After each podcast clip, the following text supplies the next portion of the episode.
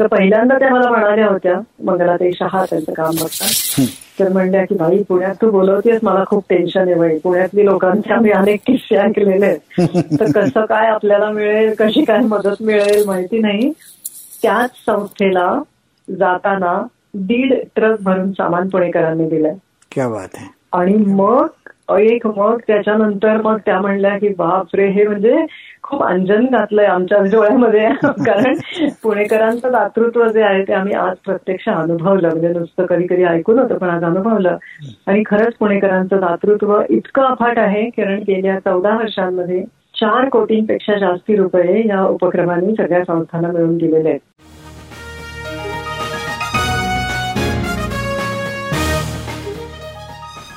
विश्वसंवाद या मराठी पॉडकास्टवर मी मंदार कुलकर्णी तुमचं स्वागत करतो. काही आगळं वेगळं हटके असं काम करणाऱ्या जगभरातल्या मराठी मंडळींशी गप्पांचा हा कार्यक्रम. विश्वसंवाद नमस्कार मंडळी. विश्वसंवाद या मराठी पॉडकास्टच्या त्रेचाळीसाव्या एपिसोडमध्ये तुमचं मनापासून स्वागत. आजच्या पाहुण्या आहेत वीणा गोखले. गेल्या दहा वर्षांहूनही अधिक काळ वीणा गोखले एक वेगळा उपक्रम चालवत आहेत. त्याचं नाव आहे देणं समाजाचं. वेगवेगळ्या क्षेत्रात काम करणाऱ्या समाजसेवी संस्थांना एकत्र आणून त्यांची माहिती जगापर्यंत पोचवावी असा या कार्यक्रमाचा उद्देश आहे. एका मध्यवर्ती ठिकाणी मोठा हॉल घेऊन तिथे या संस्थांचे स्टॉल्स लावले जातात. प्रदर्शनाला भेट देणारे लोक त्या संस्थांची माहिती समजून घेतात आणि मग योग्य त्या संस्थांना देणगी देतात. सगळ्यात महत्वाचं म्हणजे या सर्व उपक्रमासाठी वीणा गोखले आणि त्यांची संस्था या समाजसेवी संस्थांकडून कोणतीही फी आकारत नाही. इतकी वर्ष पुण्यात हा उपक्रम राबवल्यानंतर यावर्षी त्यांनी असाच उपक्रम मुंबईतही राबवला आणि त्यालाही लोकांचा भरघोस प्रतिसाद मिळाला. वीणाताईंचा मूळ व्यवसाय मात्र पर्यटनाचा आहे. पण पर्यटनाचा व्यवसायही त्या अतिशय वैशिष्ट्यपूर्ण पद्धतीनं सादर करतात. तो त्यांचा व्यवसाय यासाठी त्यांनी केलेले कष्ट आणि देणे समाजाचे या त्यांच्या उपक्रमाबद्दलची संपूर्ण माहिती याबद्दल आज आपण त्यांच्याकडून ऐकणार आहोत आजच्या एपिसोडमध्ये. नमस्कार वीणाताई. नमस्कार. आमच्या या विश्वसंवाद या मराठी पॉडकास्टवर येऊन तुम्ही आमच्याशी गप्पा मारण्याची तयारी दाखवलीत. त्याबद्दल तुमचे मनापासून आभार. खरं तर मलाच आनंद होतोय खूप. आज तुम्ही मला इथे बोलण्याची संधी देताय त्याबद्दल. मला खूप आवडेल तुमच्या बरोबर ती माझ्या गोष्टी ज्या आहेत मी करते ते शेअर करण्यासाठी. खरंच आवडेल.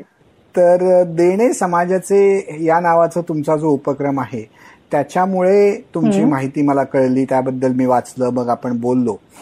तर मला असं वाटतं की तुमच्या शब्दामध्येच तुम्ही हा तुमचा उपक्रम जो काय आहे त्याची जर थोडी ओळख करून दिली तर मग त्यानंतर आपण पुढच्या प्रश्नांथ्रू त्याच्या बारकाव्यांमध्ये जाऊयात.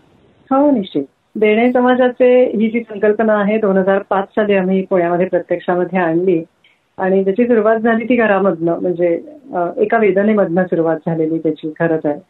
मला जुळ्या मुली होत्या. त्याच्यामधली एक मुलगी मानसिक आणि शारीरिक दृष्ट्या असक्षम होती. आणि दुसरी मुलगी अत्यंत हुशार बुद्धिमान अशी. पण ही अशी मुलगी वाढवणं सांभाळणं आणि त्याबरोबरीनच दुसऱ्या मुलीकडे पण लक्ष देणं हे थोडंसं मला सुरुवातीला खूप कठीण गेलं. आणि तो तोल कसा साधायचा हे याच्यामध्ये खूप मला अडचणी येत गेल्या अशा मुलींना सांभाळताना. मग त्या अनुषंगाने अनेक सामाजिक संस्था म्हटलं कशा सांभाळतात? अशा मुली ज्यांच्याकडे सांभाळायला असतात मेंटली आणि फिजिकली चॅलेंज तर त्यांना कसं सांभाळलं जातं? त्यांची काळजी कशी घेतली जाते? आणि हे सगळं मी कधी बघितलं नव्हतं घरामध्ये किंवा आसपास कुठेच असं मूल नव्हतं. तर त्यामुळे हे सगळं जाणून घ्यायचं होतं मला. आणि म्हणून त्यावेळेला आम्ही दोघांनी पुण्याच्या आसपासच्या ज्या काही सामाजिक संस्था आहेत जिथे अशा मुली सांभाळले जातात तर तिथे आम्ही वारंवार गेलो ते सगळं बघितलं.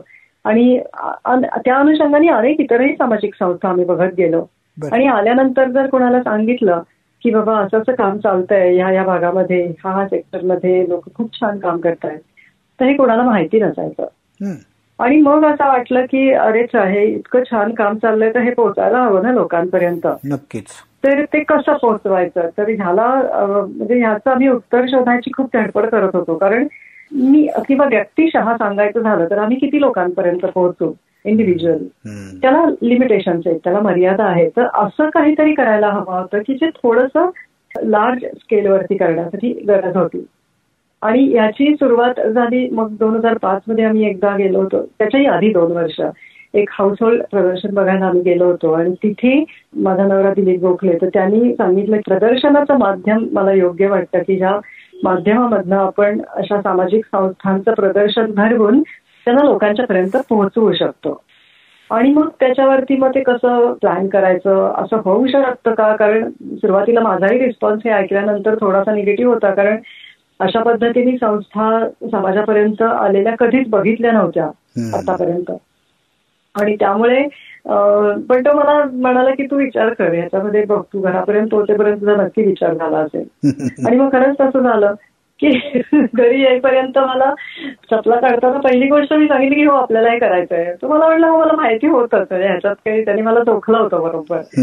तर हे असं घडणार होतंच. पण फक्त आता काय झालं आता करायचं ठरलं पण आता ते इम्प्लिमेंट कसं करायचं?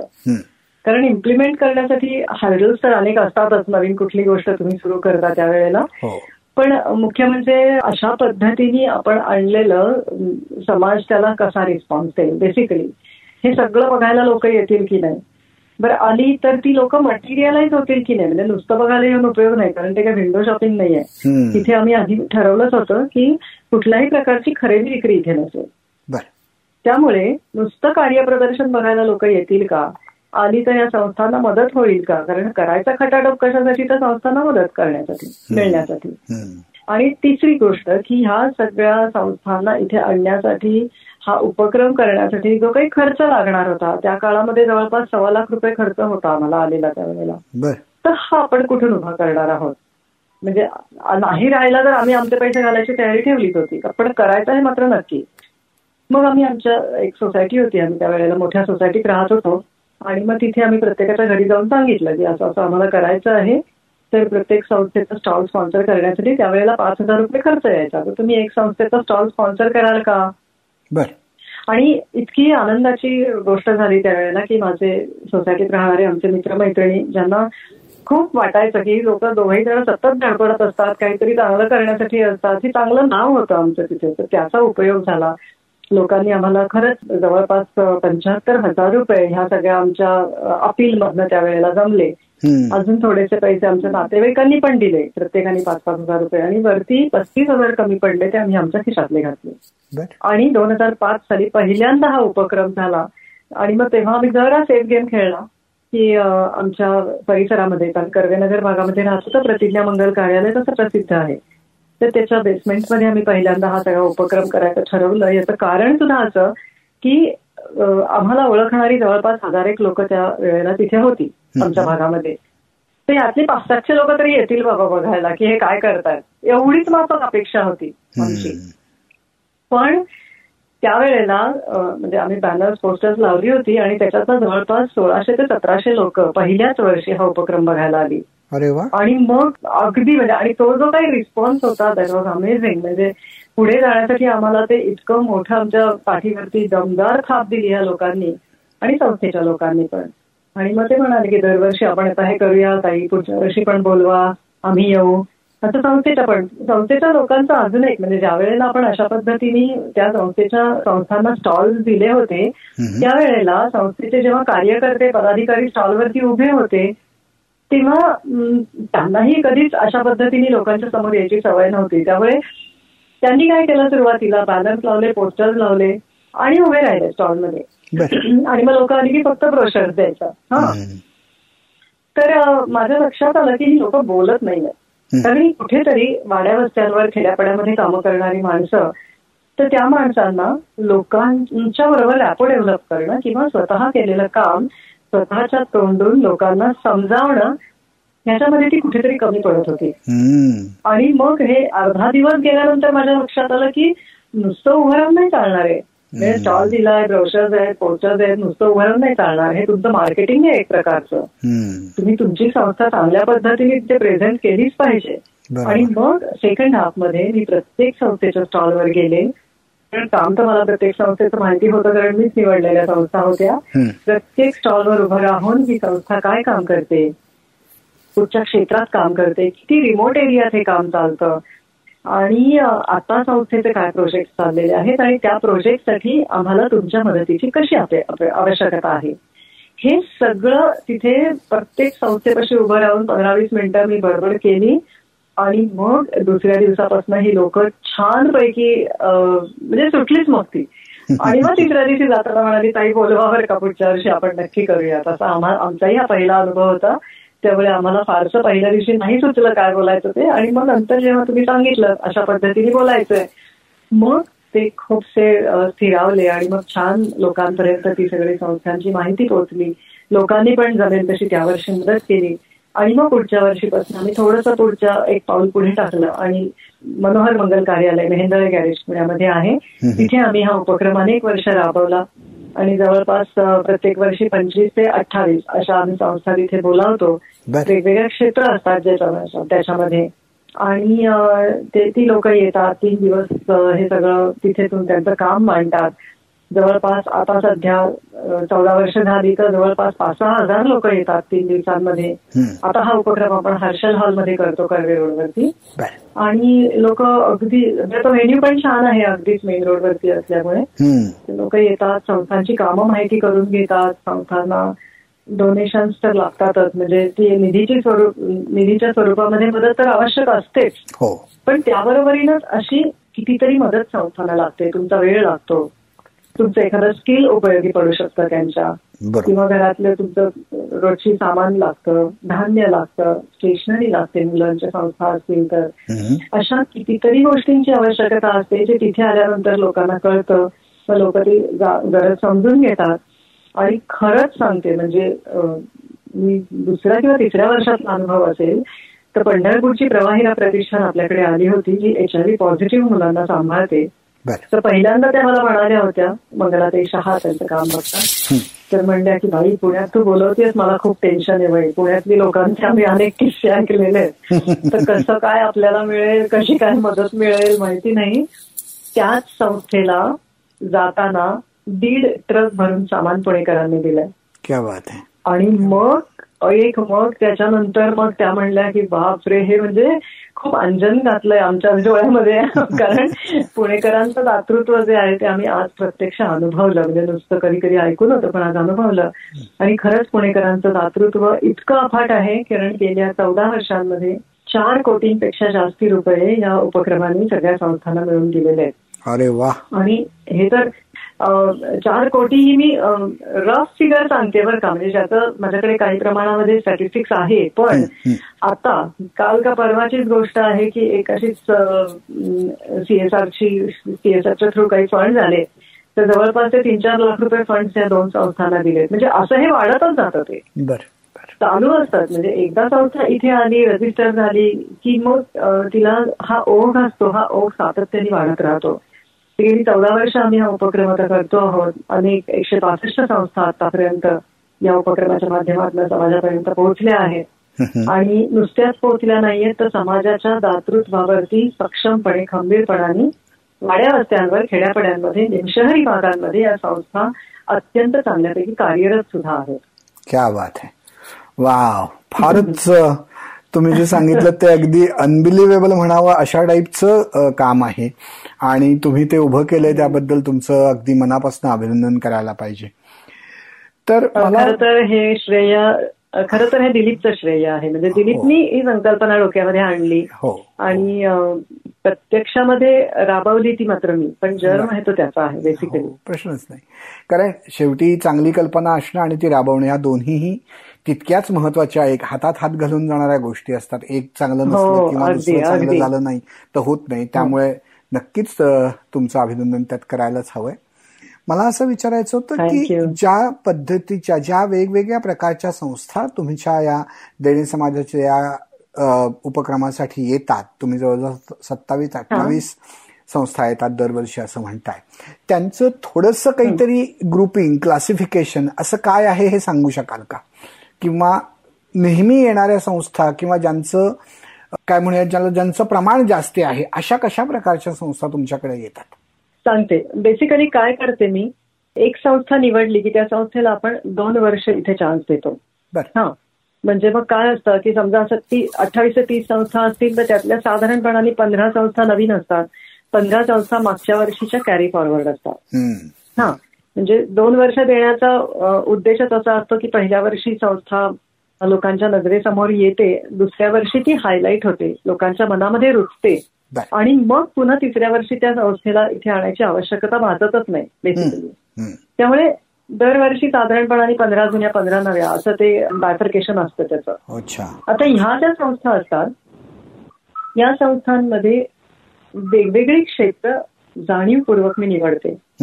सगळ्यात महत्वाची गोष्ट म्हणजे या सगळ्या संस्था स्वतः बघितल्याशिवाय स्वतः खात्री पटवल्याशिवाय जेन्युनिटी चेक केल्याशिवाय मी कधीच त्यांना इथे आणत नाही. अरे वा. म्हणजे ऐकिवात असलेल्या संस्थांनाही स्वतः जायचं भेट द्यायची राहायचं सुद्धा वेळप्रसंगी त्या संस्थांमध्ये.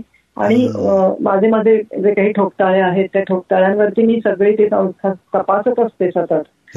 आणि मला जर का खात्री पटली की हे काम चांगलं आहे तर आणि तरच मी इथे आणते. कारण आज वेळाने बघितलेली संस्था हे एकमेव क्रायटेरिया लोकांचा या संस्थांना डोनेशन देण्याच्या पाठी असतो. हा विश्वास आहे माझ्यावरती लोकांचा. आणि त्या विश्वासाला कुठेही तडा जाऊ नये याची मी अटोकाट काळजी घेते. आणि म्हणूनच स्वतः जेन्युनिटी चेक केल्याशिवाय संस्था आणत नाही. आणि मग संस्था आणताना सुद्धा मग आपण वेगवेगळ्या कॅटेगरीज बघूयात ना मग त्याच्यामध्ये. हो, फक्त. अंध अपंग मतिमंद. हा एकच सेक्टर नको कारण हा सेक्टर आहे हा वीकर सेक्टर आहे माहितीच आहे.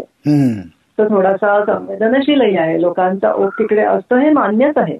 पण त्याबरोबरीने आज किती क्षेत्र आहेत जिथे लोक कामं करतायत? हम्म. त्याच्यामध्ये एच आय व्ही पॉझिटिव्ह मुलांसाठी कामं करणारी संस्था आहे. त्या एच आय व्ही पॉझिटिव्ह स्त्रियांसाठी काम करणारी संस्था आहे. त्या स्त्रिया त्याच्यातनं थोड्याशा बाहेर आल्या तर त्यांना स्वतःच्या पायावरती उभं करणारी संस्था आहे. नॉईज पोल्युशनवरती काम चाललेलं आहे. पर्यावरण संरक्षण संवर्धनासाठी काम चाललेलं आहे. कुठेतरी आदिवासी मुलं आहेत तर त्या आदिवासी मुलांना शिक्षणाच्या प्रवाहामध्ये आणण्याचं काम सुरू आहे फासेपारधी मुलं फॉर एक्झाम्पल. फासेपारधी मुलांना सांभाळून त्यांना शिक्षण प्रवाहामध्ये आणून आता त्या फासेपारधी मुलांमधली काही मुलं डॉक्टर्स झाली आहेत काही मुलं परदेशामध्ये प्रॅक्टिस करतायत आता त्या. संस्थेमधनं बाहेर पडलेली अशा संस्था आहेत अशी अनेक क्षेत्र आहेत जिथे लोक कामं करतायत किंवा एखादा स्वमदत गट असेल सेल्फ हेल्प ग्रुप असेल. फॉर एक्झाम्पल फीट्स येतात लोकांना. हो. तर त्या फिट्स येणाऱ्या लोकांचा सेल्फ हेल्प सपोर्ट ग्रुप आहे किंवा अंगावरती व्हिटिलिगो आहे पांढरे डाग येतात. हो. त्यांच्यासाठी काम करणारी संस्था आहे किंवा पार्किंग संस्था आहे. त्यांचं त्यांचा एक सेल्फ हेल्प सपोर्ट ग्रुप आहे. त्यांच्यासाठी काम करणाऱ्या संस्था आहेत. अगदी एक एकट्या बायका असतात हल्ली. की कोणी जाणीवपूर्वक लग्न केलेलं नसतं कोणी लहान वयामध्ये नवरा गेलेला असतो. किंवा एकट्या असतात कुटुंबानी एकट्या पाडलेल्या असतात अशा सगळ्या एकट्या बायकांचा सुद्धा एकी सपोर्ट ग्रुप आहे क्या बात आहे. असे कितीतरी वेगवेगळी क्षेत्र आहेत किंवा आता समुद्री कासव गिधाड यांचं संरक्षण कारण आपली बायोडायव्हर्सिटी मधला तो एक महत्त्वाचा फॅक्टर आहे त्यांचं संरक्षण संवर्धन होणं. हे खूप आवश्यक आहे त्याच्यासाठी काम चाललेलं आहे कोकणामध्ये बर असे अनेक क्षेत्र आहेत ज्याच्यामध्ये लोकांची कामं सुरू आहेत असे जाणीवपूर्वक मी वेगवेगळी क्षेत्र निवडते. आता यावर्षी आपल्याकडे एक संस्था येणार आहे ती जंगलांमधले जे प्राणी जखमी होतात किंवा फासेपारधी लोक अशा प्राण्यांची शिकार करतात. तर तसं होऊ नये त्यासाठी या वन्य प्राण्यांचं काय म्हणूया केअर सेंटर. दोघं नवरा बायको चालवत आहेत बीडच्या जवळ. हे इतकं वेगळं काम आहे इतकं वेगळं काम आहे. अशी वेगवेगळ्या क्षेत्रात कामं करणारी लोक आपण शोधतो आणि त्या संस्था पुढे आणण्याचा प्राधान्याने प्रयत्न करतो. तो करत असताना पुन्हा एक गोष्ट डोक्यामध्ये अशी आणलेली असते पक्की ठेवलेली असते की शहरातल्या किंवा शहराच्या जवळपासच्या संस्थांना मदत मिळतेच हो. त्यामुळे त्यांना तिथे फार गरज असते असं नाही. त्यामुळे प्राधान्य देतो तर निमशहरी ग्रामीण किंवा वाड्यावस्त्यावरच्या संस्थांना.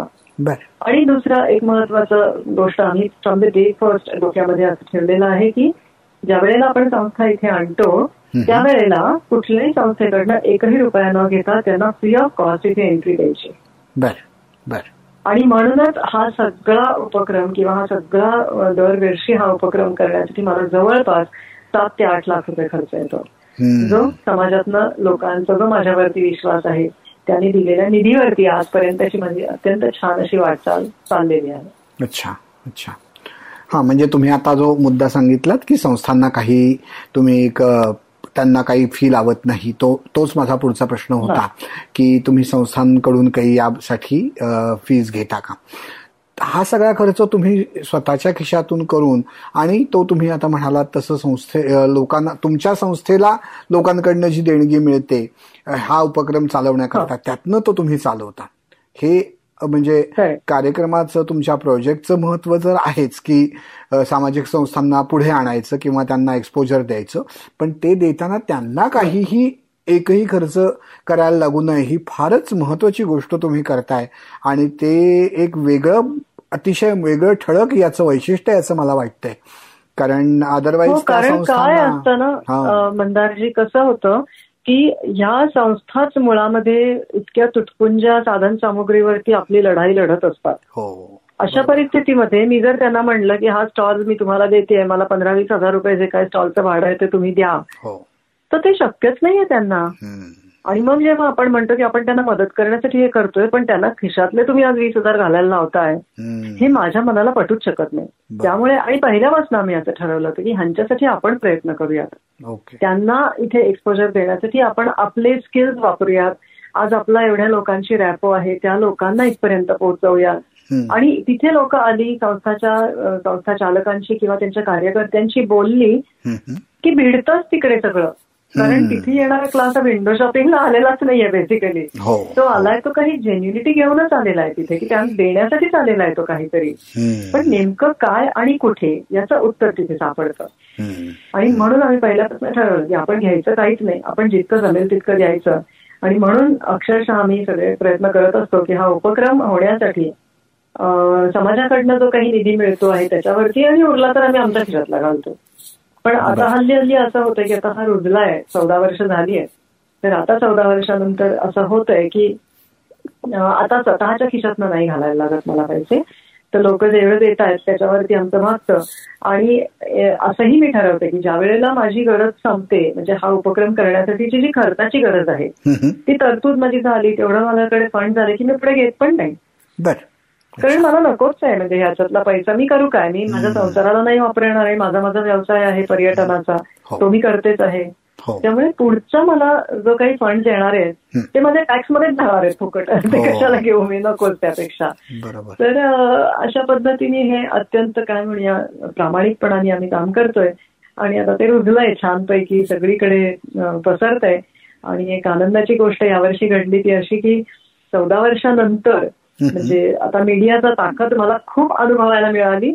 कारण जो स्टॉकने एक व्हिडिओ माझ्यावरती काढला होता तो व्हायरल झाला आणि ते बघून आज मुंबईमधनं जवळपास दोन अडीचशे लोक यावर्षी आपला हा उपक्रम बघायला पुण्यामध्ये आली होती. आपण जाणीवपूर्वक पितृपक्षामध्ये हा उपक्रम करतो आणि आपल्याकडे दानाची संकल्पना आहे पितृपक्षामध्ये.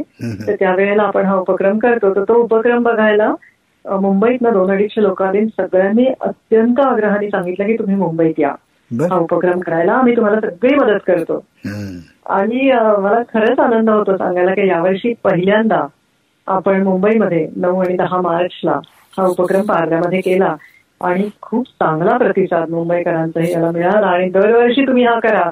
असा त्यांचा आग्रह आहे आणि तो आग्रह आम्ही मानलेला आहे आणि दरवर्षी आम्ही आता एक पुण्यात आणि एक मुंबईमध्ये असे दोन उपक्रम समाजाचे आम्ही करायचं ठरवलंय इथून पुढे तुम्ही आता जे म्हणालात की वेगवेगळ्या प्रकारची ठरव वेगवेगळ्या क्षेत्रातल्या संस्थांना तुम्ही तिथं बोलवता. आणि त्या प्रत्येक संस्थेचं तुम्ही निवडण्याचं तुमचं स्वतःचे काही ठोकताळे आहेत. अर्थातच त्यातलं बरंच तुम्हाला तिथे गेल्यानंतर जे जाणवतं त्याच्यावर अनुभवाला असणार. पण तुम्ही एक्झॅक्टली तुमच्या मनात एखादी संस्था निवडण्यासाठी कुठल्या गोष्टी असायला पाहिजेत असं तुम्हाला वाटतं त्याबद्दल काय सांगू शकाल संस्था निवडीचे माझे माझे निकष आहेत पण तरीही एक ढोबळमानाने मी सांगते की बेसिकली विश्वास लोकांचा कुठे उडतो तर ज्या ठिकाणी मुलांना सांभाळलं जातं. किंवा अनाथ मुलांची वसतिगृह आहेत किंवा अनाथ स्त्रियांना सांभाळलं जातं त्यांची वसतिगृह आहेत. तिथे जास्ती करून हे प्रॉब्लेम्स येतात ते कुठे येतात त्यांच्या राहायची व्यवस्था नीट नसते. म्हणजे एका रूममध्ये पंधरा पंधरा लोक सुद्धा कोंबलेली असतात मुलं कोंबलेली असतात. त्यांना बेडिंग नीट दिलेलं नसतं त्यांचं जेवण खाण बेसिकली. माझा सगळ्यात महत्त्वाचा क्रायटेरिया असा असतो ज्या वेळेला अशा वसतिगृह मी बघायला जाते मग ते कोणाचंही असू देत मुलांचं असू देत स्त्रियांचं असू देत एच आय व्ही पॉझिटिव्ह मुलांचं असू देत किंवा फासेपारधी मुलांचं आदिवासी कुणाचंही असू देत. जिथे वसतिगृह आहे त्या वसतिगृहामध्ये मी जेव्हा जाते त्यावेळेला मी सांगून जाते की मी जेवायला थांबणार आहे. असं नाही की मी बाहेर हॉटेलात जेवू नाही शकत. पण मी मुद्दाम तिथे जेवते मला एवढंच बघायचं असतं की जे जेवण तुम्ही मुलांना वाढता आहात तेच जेवण तुम्ही मला देता का. किंवा तेच जेवण तुमचे इतर पदाधिकारी जेवतात का. जर तिथे कुठे मला खोट आढळली किंवा बाबा हे आपल्या पानात काही वेगळं दिसतंय आणि मुलांच्या पानात तर मग मला शंकेला सुरुवात राहते. म्हणजे अशा बारीक बारीक खूप गोष्टी असतात. बघा ना म्हणजे मुलांसाठी असलेलं जेवण जर मला देत असेल तर निश्चितच. त्या संस्थेची विश्वासार्हता चांगली आहे. नक्कीच. पण तुम्हाला वेगळ्या ठिकाणी वाढलंय तुम्हाला वेगळं जेवण दिलेलं आहे मुलांसारखं जेवण दिलं जात नाही. तिथे माझ्या मनामध्ये शंका यायला सुरुवात होते. त्यामुळे अशा बारीक बारीक गोष्टी मी खूपच बघते किंवा कधी कधी मस्टरवरती अशी बरीच नावं लिहिलेली असतात तिथे कोण कोण नोकरीला आहेत त्यांची. आणि कधी कधी असंही होतं म्हणजे एकाच पेनाने एकाच वेळेला सगळ्या सह्या केलेल्या पण दिसतात हं. असं नाही होत ना की तुम्ही हो. एकच पेन आयुष्यभर नाही वापरत ना. म्हणजे हे म्हणजे शंका आपण किती बारीक बारीक घेऊ शकतो हो असं पण मला आढळलेलं आहे की सगळ्यांच्या सह्या. एकाच पेननी एकाच स्टाईलने एकाच दिवशी केलेल्या बरोबर हा फारच बारकावा? आहे आणि तो तुम्ही हो. शोधून काढलात आणि त्याच्याकडे तुम्ही लक्ष देताय हे खरंच तुमच्या त्यातल्या इन्व्हॉल्वमेंटचं आणि नुसतं इन्व्हॉल्वमेंट नाही तर विचारपूर्वक तुम्ही जे करताय त्याच उदाहरण. म्हणायला पाहिजे विचारपूर्वक जागरूक पाहिजे तुमचे कान. नाक डोळे सतत काहीतरी टिपत राहिलं पाहिजे हो जेव्हा. संस्थेच्या आवारात पाऊल टाकल्यापासून माझे तिथे सुरुवात होते सगळी बरोबर माझं लक्ष असतं सगळ्या ठिकाणी आणि मग मी लगेच तिथे विचारते पण म्हणजे ऑन द स्पॉट तिथे तुकडं पाडून येते मी उगाच ते लिंगरिंग ठेवत नाही त्यांना. असं की एक आता मी मध्ये संस्था बघायला गेले होते इकडे क- याच्यात अं, मुंबईच्या पुढे आदिवासी भाग आहे सगळा. तर तिथे आदिवासी मुलांना एक बाई सांभाळते आहे अगदी म्हणजे जी फॉरेस्टची जागा आहे बाजूनी जंगल आहे आणि मध्ये दोन तीन रूम असलेल्या म्हणलं तुम्हाला कसं मिळालं हं. तर नाही आम्ही भाड्याने घेतलं. भाड्याने घेऊच शकत नाहीस तू ते कारण. तिथे फॉरेस्टची जागा आहे ती. ती फॉरेस्टची जागा अशी कोण कुणाला भाड्याने देईल. तर ती बाई तिथे कायम नसते. एका रूममध्ये पंधरा पंधरा पोरं अशी तीस पोरं दोन रूममध्ये. मुलं मुली एकत्र तिथे असं होऊच शकत नाही. खूप स्ट्रिक्ट आहेत नियम ते. म्हणजे ह्या बाईनी हा फक्त मी येणार म्हणून उभा केलेला काहीतरी असू शकतो सगळा हं. मी म्हणलं हे नाही होऊ शकत असं. हे किती गोष्टी आपल्याला लक्षात ठेवायला कारण शेवटी प्रश्न माझ्या विश्वासार्हतेचा आहे नक्कीच. उद्या जर का त्या संस्थेला मदत मिळाली समजा लाखभर रुपये तर हो. ती केवळ मी बघितली म्हणून मिळाली आणि उद्या ती बाई खोटी निघाली हो. तर वोट कुठे येणार? शेवटी माझ्याकडे येणार ना? नक्कीच म्हणून मी जपते जास्ती. बरोबर. म्हणून हे जाणीवपूर्वक सगळी आपली कान नाक डोळे सतत आपले पाहिजेत. उघडे हे सगळ्या संस्था बघत असताना अगदी अगदी अगदी. ते मात्र मी बघते. मग साधारणपणे तुम्ही एखाद्या वर्षी ज्या जितक्या संस्था नवीन बघायला जाता की आता यावर्षी मी पहिल्यांदा तिथे. जाते तर बघितलेल्या टो, टोटल संस्थांपैकी किती संस्था गळतात आणि किती संस्था तुमच्या काय म्हणूयात ज्याला नियमांमधून किंवा तुमच्या सिलेक्शन क्रायटेरियामधनं तावून सुराखून तुमच्याकडे येतात असं काही पर्सेंटेज तुम्हाला स्टॅटिस्टिक्स आहे का तुमच्याकडे स्टॅटिस्टिक्स मी असं मेंटेन केलं नाही पण मी तुम्हाला सांगू शकते की hardly one to two percent गळतात. त्याचं कारण असं आहे की संस्था बघायला जातात फॉर एक्झाम्पल तुम्ही विचार करा मी आज नागपूरच्या भागात गेले कुठेतरी? बरोबर. आज नागपूरला मला इथून उठून जायला वेळ पैसा कष्ट किती लागणार आहे. आणि तिथे गेल्यानंतर जर मला कळलं की ही संस्था नाही बरं नाही काम करत आहे किंवा विश्वासार्हता नाहीये फारशी तर एवढं सगळं वाया गेलं ना माझं. बरोबर. त्यामुळे इथून निघतानाच मी ती संस्था आधी पारखलेली असते. माझ्या दृष्टीने पारखलेली असते. प्लस त्या संस्थेबद्दल तिकडच्या लोकल लोकांकडनं मी माहिती काढलेली असते. प्लस त्या संस्थेबद्दल पुण्यामध्ये आता अनिल अवचट आहेत आपले बाबा. हो. त्याला तर तो सगळं कळून द्यायला. त्यामुळे त्याच्याकडनं माहिती घेत असते. की बाबा मी असं असं चालले. किंवा आपले स्नेहालयाचे डॉक्टर गिरीश कुलकर्णी आहेत. तर ते पण ते म्हणजे स्कॅनरच आहेत म्हणजे मी त्यांना स्कॅनर म्हणते. मला जर का एखादी संस्था लांब कुठेतरी बघायला जायचं आहे तर पहिलं मी या सगळ्या लोकांशी बोलते. की जाऊ का नको बेसिकली नाहीतर मग उपयोगच नाही ना मी एवढा पैसा वेळ आणि कष्ट कशाला खर्च करायचं? बरोबर. ही संस्था खरंच चांगलं काम करत असेल तर मी नक्की जाईन आवर्जून जाईन. म्हणून माझं ऐंशी टक्के काम माझं पुण्यात झालेलं असतं ऑफिसमध्ये. आता उरलेलं वीस टक्के जे खात्री पटवून घेण्याचं काम आहे ते तिथे गेल्यावर होतं. आणि म्हणून मी म्हटलं की आतापर्यंत एक ते दोन टक्के संस्था गळालेल्या आहेत कारण मुळातच जाताना खात्री करून इथून गेलेलं आहे. म्हणून विथ ऑल प्रिकॉशन बरोबर बरोबर. हे थोडंसं करायला मला नेहमी असं वाटतं की अचानक जाऊन संस्था बघावी. असं कधी कधी मी पुण्यातल्या जवळच्या संस्था करते पण की आले ह्या भागात म्हणून फिरत फिरत बघायला आले तुमची संस्था. असं कधी कधी होतं पण लांबच्या संस्थांमध्ये हे नाही करतायत असं. नाही तुमचा हा त्यातला होमवर्कचा पार्टही पुन्हा एकदा तुमचं त्यातलं डेडिकेशन दाखवतं की होमवर्क केल्यावर त्याच्यातनं तुम्हाला फायदा होणार आहे किंवा तुमचे एफर्ट्स कमी लागणार आहेत? ओव्हरऑल सिलेक्शनचे जरी महत्त्वाचे असतील तरी तो होमवर्क करण्यासाठी तुम्हाला जे कष्ट आहेत ते फारच महत्त्वाचे आहेत. हो. मला एक प्रश्न आता असा विचार असं वाटतोय की तुम्ही जे म्हणालात की या सगळ्या संस्थांना तुम्ही एका हॉलमध्ये आणून त्यांना लोक येऊन देणगी देतात. तुम्हा तुमच्या संस्थेलाही लोकांच्या देणगीवरच तुम्ही हे जर चालवत असलात तर तुमच्या संस्थेला देणगी मिळवण्यासाठी तुम्ही वेगळे काही एफर्ट्स करता का? आता खरं नाही करायला लागत वेगळे एफर्ट्स पूर्वी कसं व्हायचं की आम्ही अक्षरशः प्रत्येकांकडे जाऊन सांगून आमचा उपक्रम काय आहे हे सगळं इंडिव्हिज्युअली आम्ही सांगायचो. आता गेली तीन चार वर्ष मी काय करते जसे हे इतर सत्तावीस अठ्ठावीस संस्थांचे स्टॉल त्या हॉलमध्ये असतात तसा माझा पण एक आर्टिस्टचा स्टॉल असतो. आणि तिथे माझे व्हॉलेंटियर्स आता माझ्या बरोबर काम करतात काही. तर ते माझे व्हॉलेंटियर्स बसलेले असतात आणि ते व्हॉलेंटियर्स येणाऱ्या लोकांना सांगतात की हा जसा उपक्रम तुम्ही बघता किंवा या संस्थांना मदत करता तसा हा उपक्रम करण्यासाठी आम्हाला आता खर्च येतो. तो तुम्ही दिलेल्या देणगीमधनच आमचा असणार आहे. तर तुम्ही आम्हाला सुद्धा मदत करू शकता. जर तुम्ही संस्थांना मदत करताय तर थोडीशी आम्हाला पण करा. संस्थांच्या इतकी करू नका. पण थोडीशी आम्हाला पण करा की जेणेकरून हा उपक्रम सातत्याने अनेक वर्ष पुढे चालू राहील आणि तुम्हाला पण नवीन नवीन संस्था कळतील. बरोबर. बरोबर आहे ना? बरोबर. कारण हे असं केल्याशिवाय होणार नव्हतं. हे आम्हालाही कळत होतं पण माझ्याकडे तेव्हा व्हॉलेंटियर्सही नव्हते. आणि जसजशी माझी टीम आता तयार झाली साधारण पंधरा लोक माझ्या बरोबर आता काम करतात तर ती टीम तयार झाल्यानंतर मग आम्ही अनेक नवनवीन असं काहीतरी फंडे राबवायला सुरुवात केली आणि मग हा स्टॉल लावणं त्याचाच एक भाग आहे आणि त्याचा खूप फायदा होतोय मला. नक्कीच. खरंच लोक आणि काय आहे बेसिकली अशा प्रकारच्या उपक्रमाला आपण म्हणतो ना रिपीट लोक खूप असतात. म्हणजे रिपीटर्स रिपीट व्हिजिटर्स खूप असतात. कारण लोक वाट बघतात पितृपक्षामध्ये की कधी आहे आता हे कधी आहे आता हे. की मला जून महिन्यापासून लोकांचे फोन यायला सुरुवात होतात. तर ही लोकांची गरज आहे कारण लोकांनाही द्यायचंय पण ते कुठे द्यायचं हे कळत नाहीये. बरोबर. आणि काय द्यायचंय? बरोबर. म्हणजे नुसता पैसा नाहीये. आता कितीतरी लोक सांगतायत की अगं आमच्याकडे वेळ असतो. आम्ही फिजिकली धडधाकट होतो कुठल्या तरी संस्थेला आम्ही जोडून घेतो ना. तर हे सगळं कुठे जोडून घ्यायचंय? तुमची आवड काय आहे? तुम्हाला शैक्षणिक क्षेत्रामध्ये काम करायचंय का? तुम्हाला अनाथ मुलांना शिकवायचंय का? किंवा अनाथ मुलांना सांभाळायचंय का?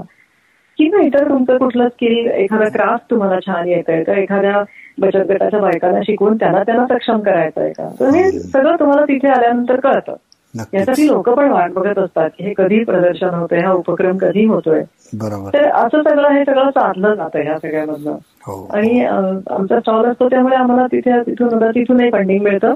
आणि आनंदाची गोष्ट अशी की दोन हजार पाच साली ज्या लोकांनी आम्हाला पहिले पंच्याहत्तर हजार दिले त्यातली कितीतरी लोक आज चौदा वर्षानंतर सुद्धा मला मदत करतायत या उपक्रमासाठी. ही विश्वासार्हता नक्कीच नक्कीच. हे कमवलंय आयुष्यामध्ये बाकी काय नाही. तुमची ही संस्था आता हा आपला विश्वसंवाद हा कार्यक्रम जगभरातली लोक ऐकत असतात. त्यामुळे भारताबाहेरच्या लोकांना तुम्हाला जर मदत करायची असेल तर तुमच्या संस्थेला जे भारताबाहेरून देणगी घेण्यासाठी जी लागणारी डॉक्युमेंटेशन किंवा प्रमाणपत्र असतात ती मिळालेली आहेत का? किंवा भारतातल्या लोकांनाही तुम्हाला दिलेल्या देणगीला काही त्यांना आयकरातनं फायदा वगैरे असं मिळू शकतो का?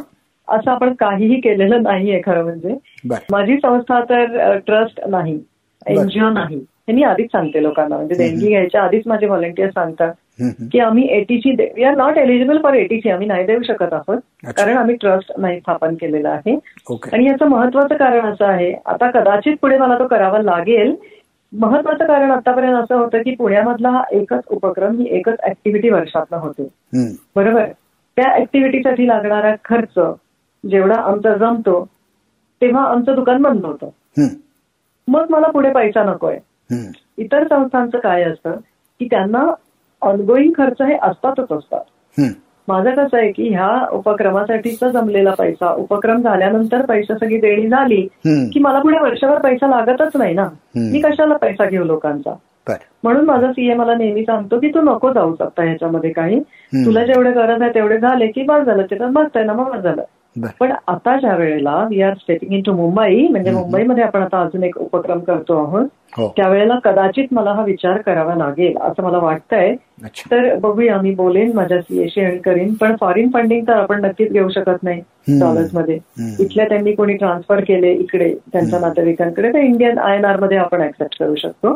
पण एटीजी नाही देऊ शकत. हो कारण अशी शक्यता आहे की तुम्ही असं काही करताय म्हटल्यानंतर लोक माझ्यापर्यंत किंवा डायरेक्टली तुमच्यापर्यंतही येऊ शकतील आणि विचारतील. तर त्या लोकांचा तो प्रश्न काय म्हणूया ज्याला आपण समजून आधीच घेऊन त्याचं जर उत्तर दिलं तर जे. विचारतील त्यांना त्याचा फायदा होईल. एवढंच मला करेक्ट आहे. म्हणजे ते इकडच्या लोकांकडे आय एन आर पाठवू शकतात. म्हणजे डॉलर्स कन्व्हर्ट करून आय एन आरमध्ये. हो. आणि आय एन आर मधनं आम्हाला ते देणगी देऊ शकतात पण ते एटीजीच्या अंडर ते नसेल. नाही मिळणार. इट इज नॉट एक्झामटेड हा इट इज नॉट आहे. मगाशी जेव्हा तुम्ही सांगितलं की वेगवेगळ्या क्षेत्रातली लोक म्हणजे संस्था तिथे येतात तसं मला असं विचार असं वाटतं की तुमचा हा जो आता ऑडियन्स तयार झालाय की जे दरवर्षी येतात किंवा दरवर्षी त्या संस्थांना येऊन देणगी देतात त्या प्रेक्षकांचं त्या व्हिजिटर्सच्या डेमोग्राफिकबद्दल तुम्हाला काय सांगावं असं वाटतं कुठल्या स्तरातली लोक येतात? काय बॅकग्राऊंडची लोक येतात? काय शैक्षणिक बॅकग्राऊंडची लोक येतात? असं काही तुमचं त्याचं निरीक्षण आहे का? हा खूपच छान प्रश्न आहे. खरंच मी सांगते तुम्हाला. कारण. आपल्याला असं नेहमी वाटतं की चांगले मस्त सुटाबुटा आलेला माणूस किंवा मस्त प्युअर सिल्कची साडी नेसलेल्या बायका अशा उच्च मध्यम वर्गीय येतात. आणि ते या संस्थांना डोनेट करतात. असं आपल्यासमोर कदाचित वाटू शकतं पण माझा अनुभव एक्झॅक्टली उलटा आहे. मला असा अनुभव आहे की असे जेव्हा उच्चभ्रू सोसायटीतली लोक येतात येतात नाही असं नाही पण ती मटेरियलाइज होतातच असं नाही. म्हणजे ती लोक येतात बघतात जातात ब्रोशर्स घेतात आणि निघून जातात. एक रुपया सुद्धा डोनेट करत नाहीत. ऑन द कॉन्ट्ररी शाळेतले जाणारी मुलं स्वतःचे खाऊ ते साठवलेले पैसे या संस्थांना देऊ इच्छितात. एखादी कॉलेजमधली मुलगी म्हणते की मी या महिन्याला पार्लरचा खर्च करणार नाही. माझा पार्लरचा जो या महिन्याचा खर्च आहे आठशे रुपये तो मी या संस्थेला देते किंवा ताई तुला देते मला मावशी तुला देते असं म्हणून ती आमच्या उपक्रमाला पैसे देते.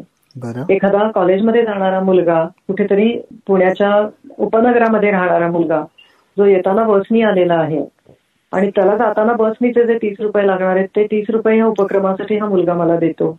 बर. ह्याची कुठे आपण गणना करणार आहोत? नाही नक्की किंवा किंवा घरामध्ये काम करणारी बाई माझ्या व्हॉलेंटियरच्या तिच्या अंगावरती ऑलरेडी ओझं आहे कर्ज घेतलेलं आहे मैत्रिणीकडनं. पण ती ज्या वेळेला हा सगळा उपक्रमाबद्दल घरामध्ये बोलणी चालतात त्यावेळेला सांगते की ताई या महिन्यातले माझे पाचशे रुपये कापा कामातले. आणि तुम्ही तुमच्या या संस्थेच्या कामासाठी द्या. तिच्या डोक्यावरती कर्ज असताना सुद्धा एक खेडवळ बाई एक अशिक्षित बाई जी घरामध्ये आपल्या काम करते ही कुठे मोजतो आपण? म्हणून मला वाटतं की इकॉनॉमिक स्टेटस हे महत्वाचं नाहीच आहे माझ्या दृष्टीने. माझ्या दृष्टीने तुमच्या तुमच्या मनाला ती भिडते का? हो. त्याचं दुःख तुमच्या मनाला भिडतं का? आणि ते भिडलेलं जे दुःख आहे त्या दुःखापटी तुमच्या विषयामध्ये हात जातो का? हो. ही भावना महत्वाची आहे. संवेदनशीलता ही महत्वाची आहे. हा. संवेदनशीलता ही? महत्वाची आहे. शिक्षण आहे का? ती जागृत ज्याची आहे ना तो तो स्वतःच्या तिच्याकडे बघत सुद्धा नाही. हो. आणि मला असं वाटतं की तू पाच हजार देतोस का पन्नास देतोस का पाच रुपये देतोस? याला माझ्या दृष्टीने शून्य व्हॅल्यू आहे. आज मी तुझ्या संवेदनाला हात घालू शकले. आज तू पाच रुपये देताना ढळाढळा तुझ्या डोळ्यामधनं पाणी येत आहे हे कसं मोजणार आपण? येस नक्की म्हणून मला वाटतं की हा जो काही शालेय विद्यार्थी म्हणा किंवा आय टी सेक्टर मधली मुलं म्हणा हा आता गेल्या दोन तीन वर्षामध्ये यांचा ओघ आपल्याकडे यायचा खूप वाढतोय. आणि हा वाढतोय हे खूप चांगल्या संवेदना जागृत होत आहेत याचं प्रतीक आहे असं मला वाटतं. नक्कीच. त्यामुळे आणि सिनियर सिटीजन्स जास्ती करून. सिनियर सिटीजन्स जास्ती करून या उपक्रमांना येतात आणि ते खरंच म्हणजे स्वतःच्या जेवढ्या गरजा आहेत तेवढ्या गरजा ठेवून उरलेलं द्यायची त्यांची तयारी असते. म्हणजे खरंच म्हणजे अशा कितीतरी स्टोरीज नाही म्हणता येणार चुकीचा शब्द आहे हा खरा. पण अशा कितीतरी घटना आपण तिथे बघतो की लोक येतात खिशात हात घालतात जे जमेल ते देतात. आता असं होतंय गेल्या म्हणजे आता बारा बारा वर्ष झाल्यानंतर गेल्या दोन तीन वर्षामध्ये की लोक येतानाच चेकबुक घेऊन येतात. पूर्वी कसं व्हायचं लोक शुक्रवारी यायचे आपला शुक्र शनी रवी असा असतो. पितृपक्षामध्ये ते हो. शुक्रवारी यायचे संस्था बघायचे मग शनिवारी निम्म्या संस्था पुन्हा आणखीन काटेकोरपणे बघायचे निम्म्या संस्थांना डोनेशन द्यायचे आणि उरलेल्या संस्थांना रविवारी द्यायचे पण आता ह्या दोन तीन वर्षामध्ये असं घडतंय की लोक शुक्रवारी देताना चेक घेऊन येतात. आणि प्रत्येक संस्थेसाठी काही ना काहीतरी देऊन जातात. म्हणजे. अगदी हजार रुपये जरी प्रत्येक संस्थेला आपण म्हटलं तरी आज अठ्ठावीस संस्थांचे अठ्ठावीस हजार झाले. हो. असे अठ्ठावीस हजार प्रत्येक संस्थाला म्हणजे सगळ्यांना मिळून देणारे कितीतरी लोक आहेत. कितीतरी. म्हणजे आपल्याला काय म्हणजे काय ह्याच्यातनं जाणवतं की प्रत्येकाला म्हणजे येणाऱ्या प्रत्येक व्हिजिटरला या प्रत्येक संस्थांना मदत करायची आहे. मग मी एकाच संस्थेला पंचवीस हजार देण्यापेक्षा मी प्रत्येकाला हजार हजार रुपये देते हो हो थोडक्यात याच्यातून. आपल्याला समाजाचं नुसतं दातृत्व नाही पण समाजाची संवेदनशीलता आजही चांगल्या प्रकारे जागृत आहे आणि लोक त्या संवेदनशीलतेशी प्रामाणिक राहून मदत करायला तयार आहेत हे जे आपल्याला. प्रतिबिंब आता दिसतंय तुमच्या या प्रोजेक्टमधनं ते या तुमच्या प्रोजेक्टचं खूप वेगळ्या प्रकारचं यश आहे असं मला वाटतं म्हणजे लोकांना संस्थांना मदत. होणं हे तितकंच महत्वाचं आहे पण आपण इन जनरल जे म्हणतो की काय सगळीकडे समाजात जे काय डिटेरिएरेट होणाऱ्या गोष्टी आहेत त्यांच्याबद्दल सगळीकडे फार वाईट सगळ्या वाईट गोष्टी निगेटिव्ह गोष्टींची चर्चा चालू असते. हो. त्या पार्श्वभूमीवरती मला ही खूप पॉझिटिव्ह गोष्ट दिसते. तुम्ही जसं म्हणला की सगळ्या संस्थांना मदत देण्याची इच्छा असलेली लोक आहेत. स्वतःहून चेकबुक घेऊन येणारी लोक आहेत. शाळेतल्या मुलांकडनं खाऊचे पैसे देणारी मुलं आहेत. हे सगळं मला खूप पॉझिटिव्ह आणि खूप चांगलं रिफ्लेक्शन आहे एकूणच समाजाचं असं वाटतंय. आणि करत एकदा ते तुम्हाला तुमच्या कामाच्या निमित्ताने दिसतंय याच्याबद्दल तुमचं खरंच खूप अभिनंदन करायला पाहिजे. आणि मला सुद्धा हे खूप आनंददायी दृश्य आहे माझ्या डोळ्यासमोर. तर आज जी तरुण वर्ग किंवा शाळेमधली मुलं इथे येतात तर आता गेली दोन वर्ष मी जाणीवपूर्वक प्रयत्न करते की शाळा शाळांमध्ये जाऊन याची आपण पब्लिसिटी करूया. शाळा शाळांमधनं आपण शिक्षकांना सांगूया की तुम्ही इथे या. येताना मुलांना घेऊन या. आणि आपण मुलांपर्यंत जर चांगलं ठेवलं ना मुलांसमोर तर मुलं रिसेप्टिव्ह आहेत हो. खरंच रिसेप्टिव्ह आहेत. पण आपण चांगलं ठेवायला आपण कमी पडतो असं मला वाटतंय थोडंसं. हो. आणि तिथे आल्यानंतर मुलं हलत नाही याचा अर्थ काय होतो? किंवा दोन वर्षापूर्वी पुण्यामधली इंग्लिश स्कूल टिळक रोडच्या मुलं सगळी बघायला आली होती. सातवी आठवीतली मुलं सगळी. हो. त्या त्या मुलं ती मुलं काय विचार घेऊन गेली बघा? त्या मुलांनी पुढच्या वर्षी सांगितलं मला की तुम्हाला पेपर बॅग्स आम्ही बनवून देतो. म्हणजे बघा मुलं कशी टिपत असतात. हो. त्या मुलांनी सगळं बघितलं आणि लक्षात आलं की म्हणजे तेव्हा मी पेपर बॅग देत नसे लोकांना. की ते लोक ज्या वेळेला सगळे ब्रोशर्स गोळा करतात ती हातामध्येच ठेवतात. मग ती कुठेतरी पडतात गाळतात. हो, हो. तर त्याच्याऐवजी आपण आपल्या स्टॉलवरनं एक पेपर बॅग देऊया लोकांना आल्या आल्या की ते त्याच्यामध्ये सगळ्या संस्थांची ब्रोशर्स भरत जातील. ती मुलं म्हणाली या पेपर बॅग ताई आम्ही तुम्हाला बनवून देतो. पुढच्या अरे वर्षी." वा. किती वेगळा विचार आहे म्हणजे हा म्हणजे प- प्रत्येक गोष्ट पैशात थोडी तोलायला लागते तुम्हाला. नाही, का. हा जी क्रिएटिव्हिटी तिथे आल्यानंतर त्यांना हे जे सुचलं. त्याला दादच आहे आपले काय प्रश्नच आहे ना अशा कितीतरी गोष्टी घडतात मुलांकडनं हो. की ही मुलं अगदी सातत्याने येत आहेत बघता आहेत आता हा हे बीज आपण टाकलंय त्यांच्या मनामध्ये. हो. हे उगवल्याशिवाय राहील का? बरोबर.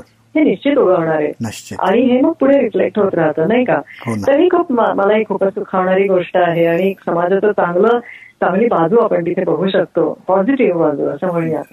याचा खूप आनंद होतो.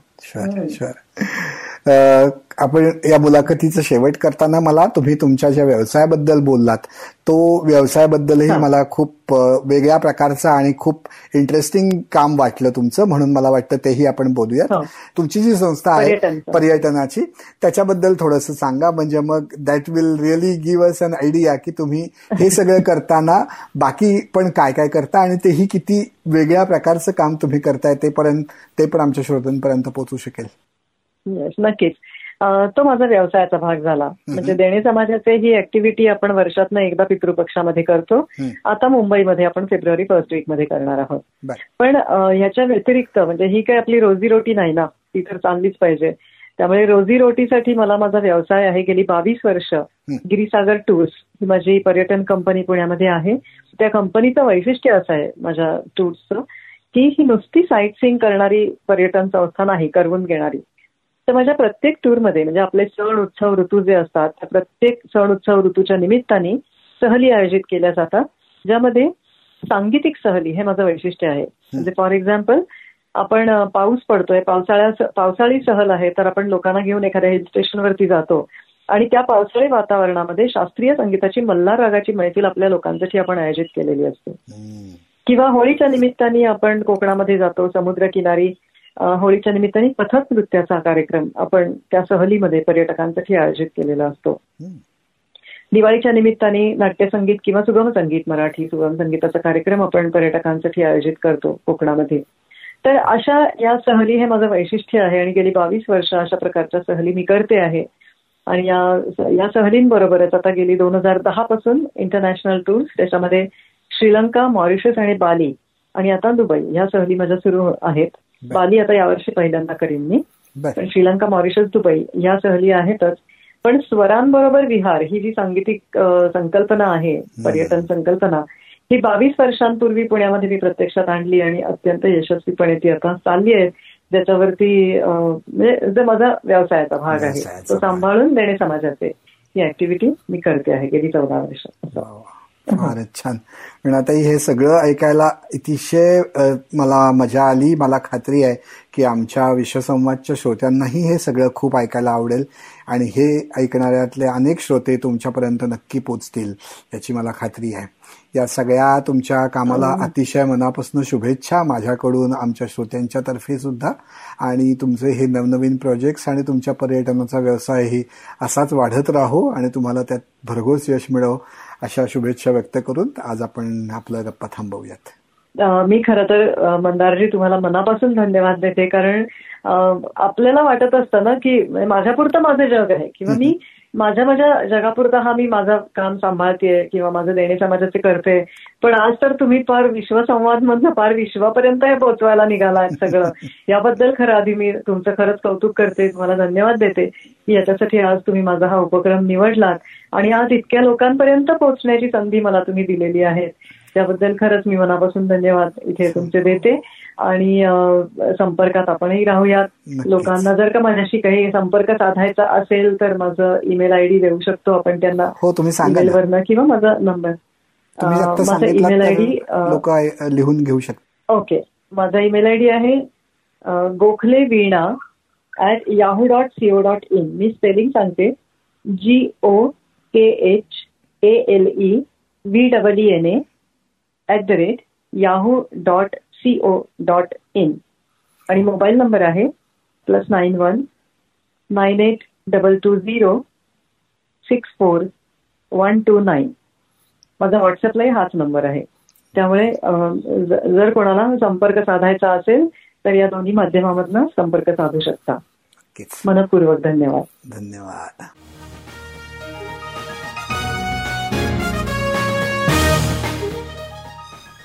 तर मंडळी आजचा एपिसोड तुम्हाला नक्की आवडला असेल याची आम्हाला खात्री आहे. विश्वसंवाद या मराठीतल्या पहिल्या पॉडकास्टवरती अशाच प्रकारची हटके काम करणारी अनेक मंडळी आपल्याला भेटत असतात. त्यासाठी तुम्ही हा पॉडकास्ट जरूर ऐकत राहा. तुमच्या मित्रमंडळींना त्याच्याबद्दल सांगा. आमच्या फेसबुक पेजला जाऊन लाईक करा. आणि ऐकत राहा आणि ऐकवतही राहा. विश्वसंवाद.